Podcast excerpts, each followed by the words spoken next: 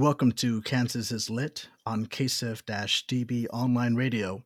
I'm your host, Waskar Medina, Lit Editor for 785 Magazine and the current Poet Laureate of Kansas. Today's guest is Caryn Mirriam-Goldberg. She is a 2009 to 2013 Kansas Poet Laureate, and she's the author of 24 books, including How Time Moves, New and Selected Poems, Miriam's Well, a novel, Needle in the Bone, a nonfiction book on the Holocaust, The Sky Begins at Your Feet, a bi-regional memoir on cancer and community, and the award-winning Chasing Weather. Founder of Transformative Language Arts, she leads writing workshops widely, coaches people on writing and right livelihood, and consults on creativity. She leads Your Right Livelihood, a training on doing the work you love, with Laura Packer and Brave Voice. Writing and Singing for Your Life Retreats with Kelly Hunt. Thank you for being with us today, Caryn Mirriam-Goldberg. Thank you so much, and thanks for the great intro. And one small thing, it's Brave Voice, although sometimes it is a brave force, because finding our voice can sometimes really require a little force of courage and leaping around. That's very true. It must have been a Freudian slip, because I do consider you a brave force in poetry. Oh, thank you so much, Waskar. So how are you doing? How has this year treated you? Well, I think it would be an understatement to say it's been a strange year, but I'm doing well. I think that living in this pandemic time is a little like when you're at a hospital and somebody you love is very, very ill, and you're gathered with everybody you love, and everything is much more tender, much more scary, much more precious than usual, and we just pray and hope for a good outcome, right? That's very true. Everything has so much more weight, I feel. Every conversation, every encounter that I have, those moments seem to have a bit more vibrancy right now. Yes, absolutely. So I'm really excited because I hope you'll be sharing from your new book with us today. Oh, yeah. Absolutely. There's a lot of poems, and I have a lot I can share. I do have a question for you. In the introduction to your new book, you talk about dwelling in what we don't know, and not only of the earth, but of ourselves and anyone else's being. Why is that important to do for us? Well, I think it speaks to us in so many ways. As writers, every time we write, we're kind of diving into something we don't know, or at least we hope we're doing that. My first thought whenever I begin a poem is, I have no idea how to do this. And I love that. I hope that I never lose that. Because from there, I can just start playing with words on paper and following rhythms and see where I'm led. And for all of us, I think particularly as we get older, we come to unlearn as much as we learn, and we come to see more and more how, just like us and the trees and the sky, a whole lot is in motion all the time, and a whole lot is kind of lit from within with its own mystery. I love that you brought up trees, because there's a poem that it's my favorite poem in your new collection, God in the Trees. Is that a poem you'd be willing to share with us today? I would love to. I wrote that many years ago and then revised it recently, so I'll read it right now. God in the Trees. First God was in the trees. Don't ask me how I knew. I just did. The tree would shake. I would shiver. Where I grew up, we measured our days in highway exits, the seconds of breath to hold in the flashing intervals of a tunnel.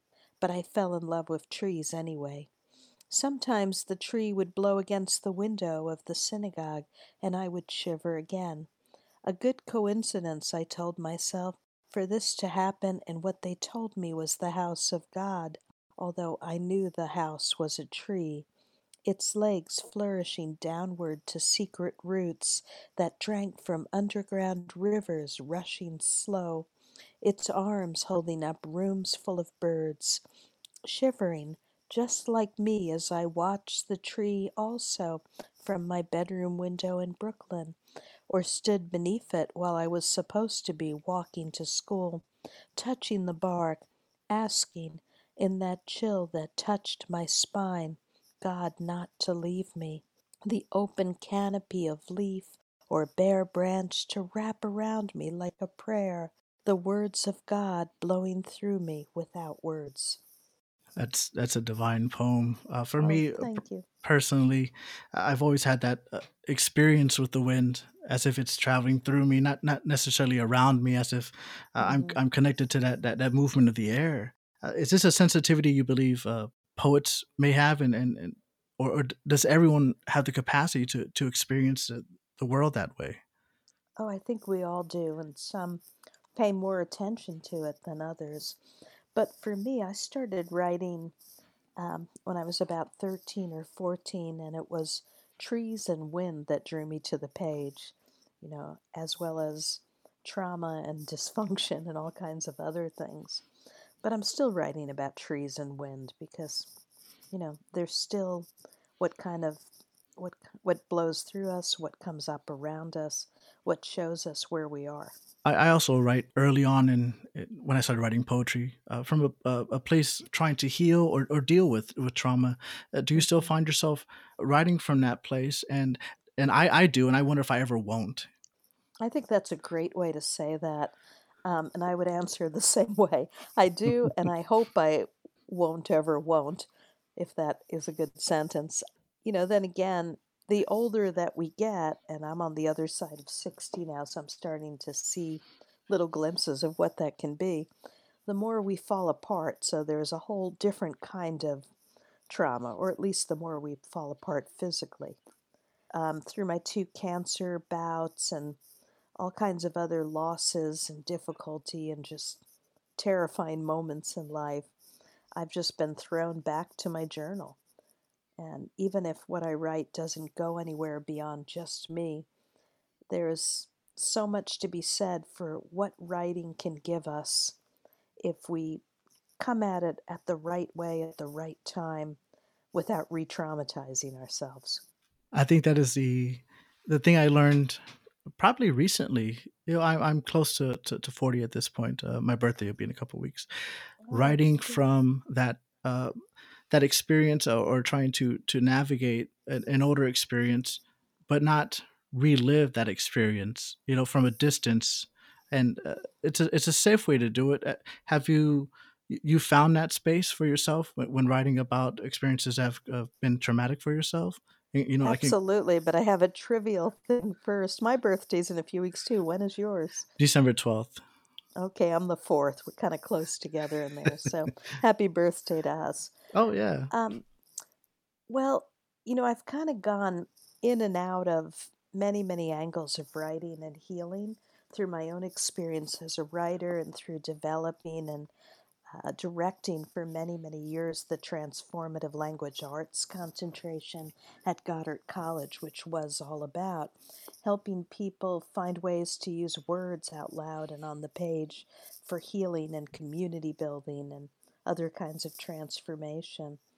And what I find is that you have to have kind of the right distance, the right space, the right perspective, which kind of brings us back to this book, How Time Moves, because more and more we find timing is everything.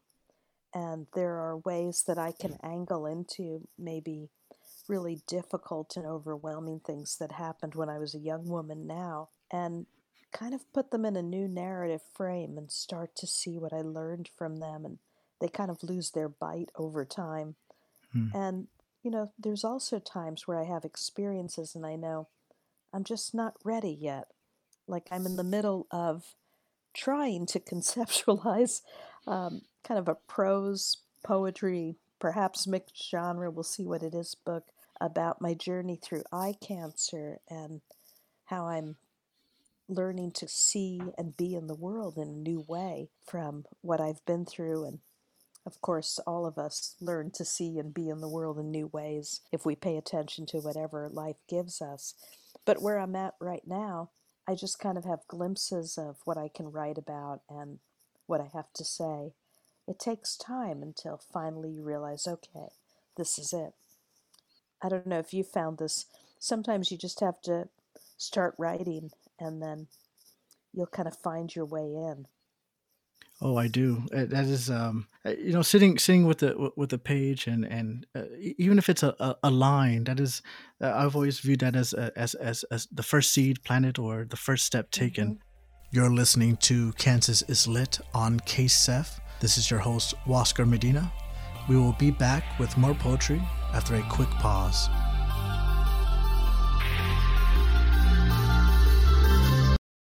We're back with Caryn Mirriam-Goldberg, author of How Time Moves, New and Selected Poems.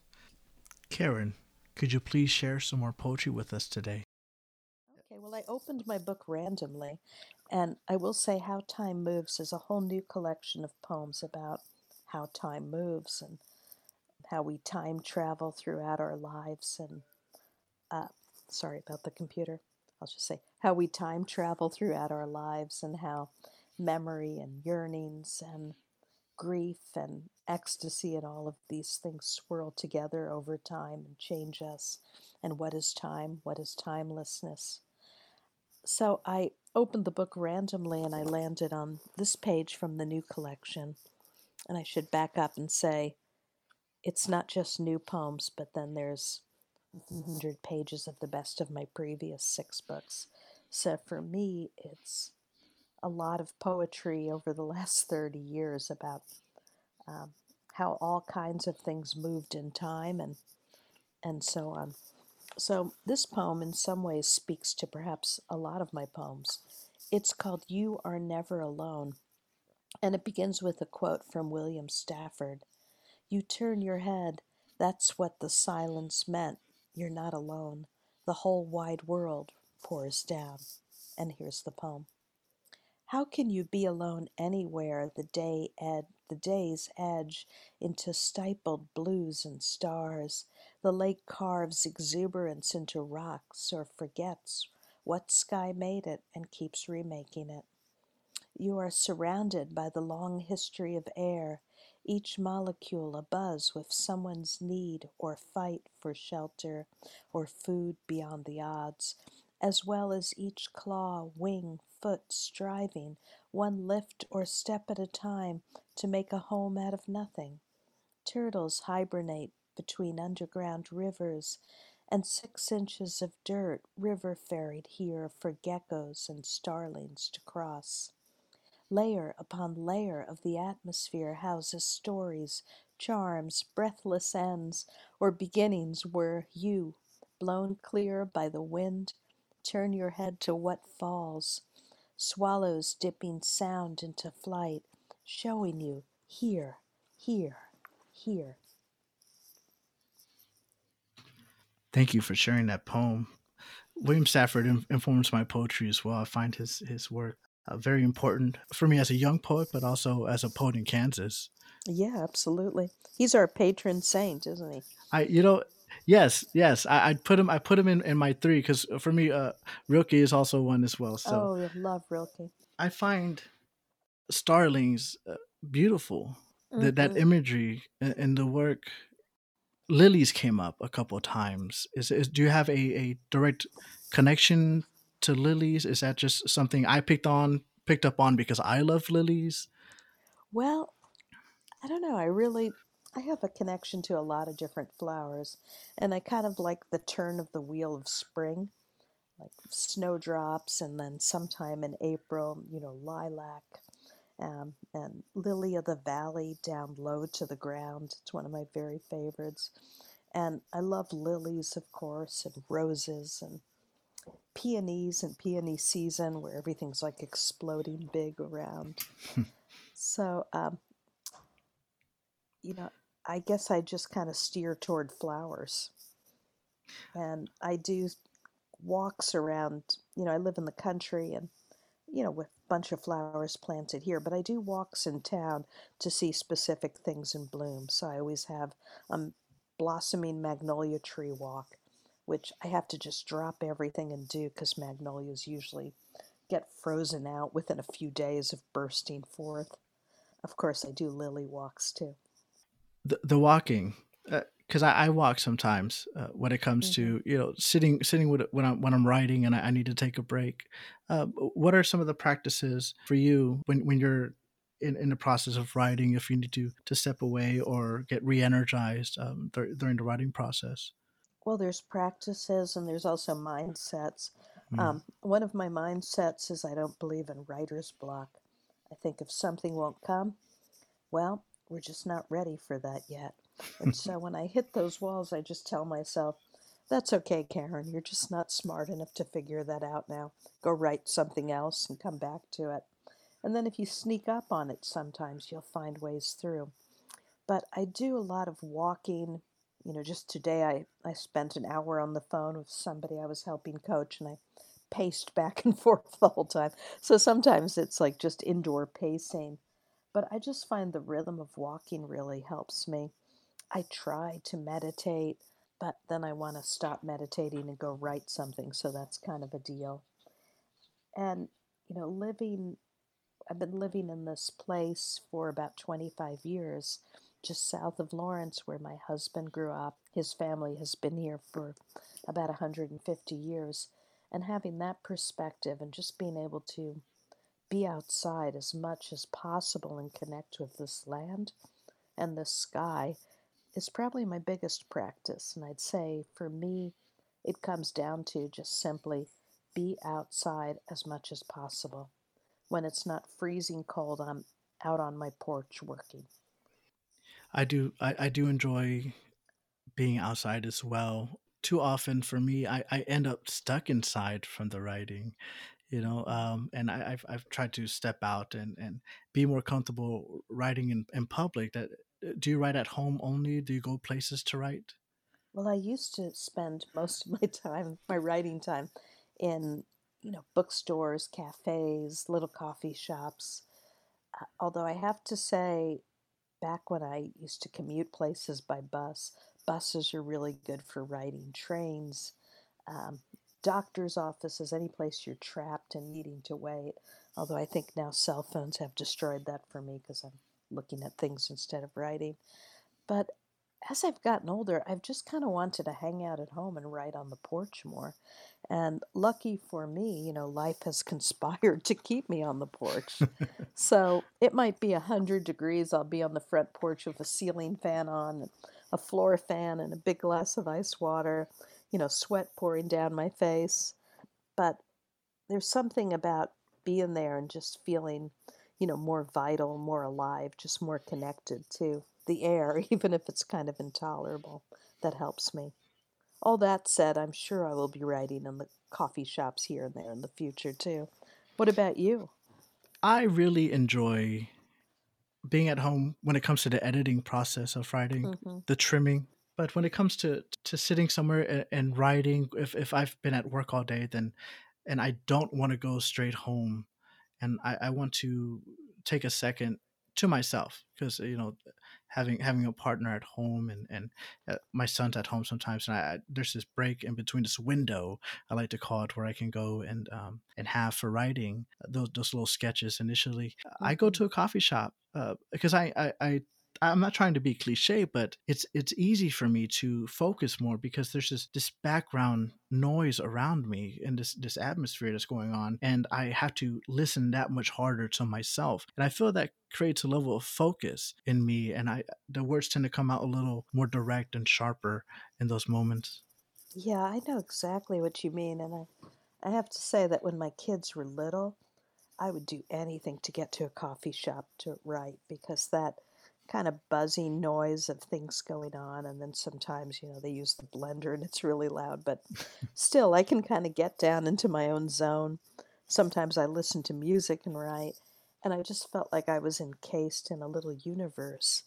But as my kids grew up and left, although, you know, they keep coming back too, that's another deal, and one is with us right now who will be leaving again soon, I've just kind of entered the stage in my life where in normal non-pandemic times, it's just me at home for long stretches. And it changes my relationship to writing and to my home, because the, you know, whatever I need is right here. Is that a blessing? Yeah. And it's also just kind of one of those life twists and getting to a different place in life. Just having little quiet perches that I don't have to run out to find, that they can be right here. That sounds wonderful. Yeah, but I did want to ask you, I was determined when I had my first child, over 31 years ago, that I would not stop writing poetry. And all these women poets told me, yeah, once you have a baby, that's all going to go out the window for you. So like when my son was a few days old, I wrote a poem. But what about for you? How do you balance being a father with being a poet?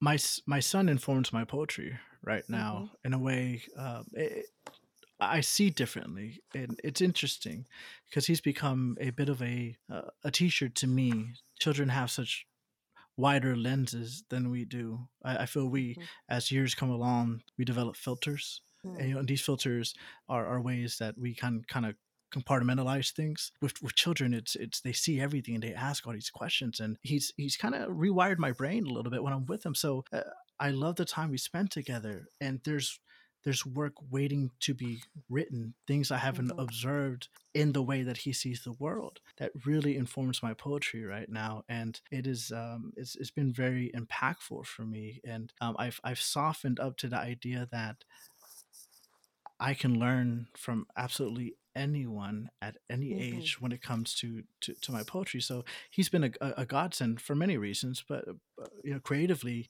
in that particular way, the way that I view the world has changed. I feel like I have this wider angled view of the world around me, because I have to be able to see it from his point of view as well, because I'm trying to connect with him.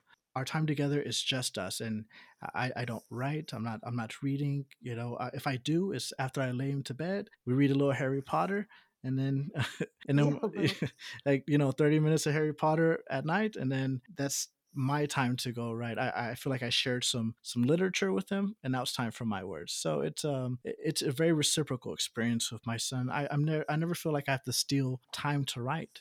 When he's around, because what I'm gaining when he's present and I'm there with him is inspiration. Yeah, I think that's really beautiful, and that makes a lot of sense. And we can also kind of look at it as, I remember Keith Dennison, who's no longer with us, but he was a wonderful poet who brought poets together all over Kansas. He taught at Emporia State. He told me when I was pregnant, you just let the kids crawl all over you and you just keep writing, and they're going to give you so much material. But something that you said also made me think about this new poem I wrote, which, if you don't mind, I'd love to share. Please do. Yeah, and it's about how we are kind of the social agents for our children in some ways. We're like the language agents, we're showing them what's what. And I was thinking about this Rilke quote, which you probably know as a lover of Rilke, where he said that, we're always training ourselves and training our children to name what's in the space rather than just look at the space itself. Mm. And I was also thinking of this quote from the Talmud about how the Torah and sacred text in general are black fire written upon white fire. Like we're looking at the actual words on the page rather than that space around them where so much is alive. So this is called Teaching the White Fire. I taught my children to name all the things, a single cedar balancing one male cardinal on a high branch, calling this, this, this. I taught them refrigerator, windshield, look here, not there, for the doe and her fawn diving road to ravine. Listen to the lyrics, note the mile markers from Abilene to Lyman, and when the sun, that yellow blur at the end of our drive, leaves us again.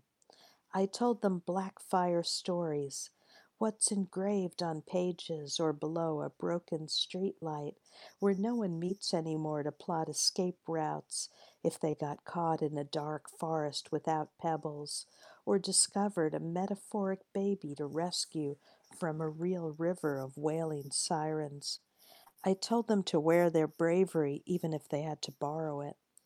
but we were always white fire creatures, moving rain to fog, marsh to parking lot, the sucking mud clinging to our ankles while we search for our keys with cold fingers. When my children, now adults, call late at night, they want to know what I did not, could not teach, how it hurts to break the old stories, how stale bread turns back to crumbs and paper reverts to a single oak leaf dropping on their shoulder, while the invisible, visceral warmth of the sun readies itself to fall off the earth again. In that caroling darkness where endings so mutable are beyond conjuring, all I can tell them is let your beautiful eyes adjust to the charcoal skies of loss. Feel what gives off all this fire, all this warmth, then walk that direction. That is absolutely remarkable. Thank you.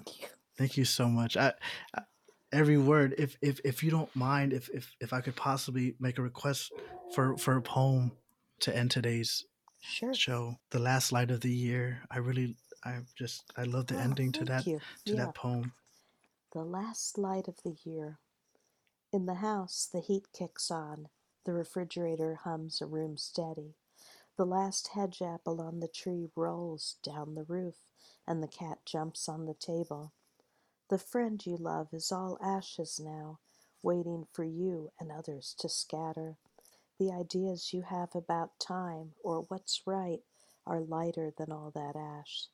See the budded ends of the cottonwood, months away from unfurling. It's like that, and also this, green-black etchings of cedar waver on the soft sky. Headlights from the crest of a hill angle into an empty room. Here, take note. Be still, good heart, bad heart. Don't be swayed by guessing which.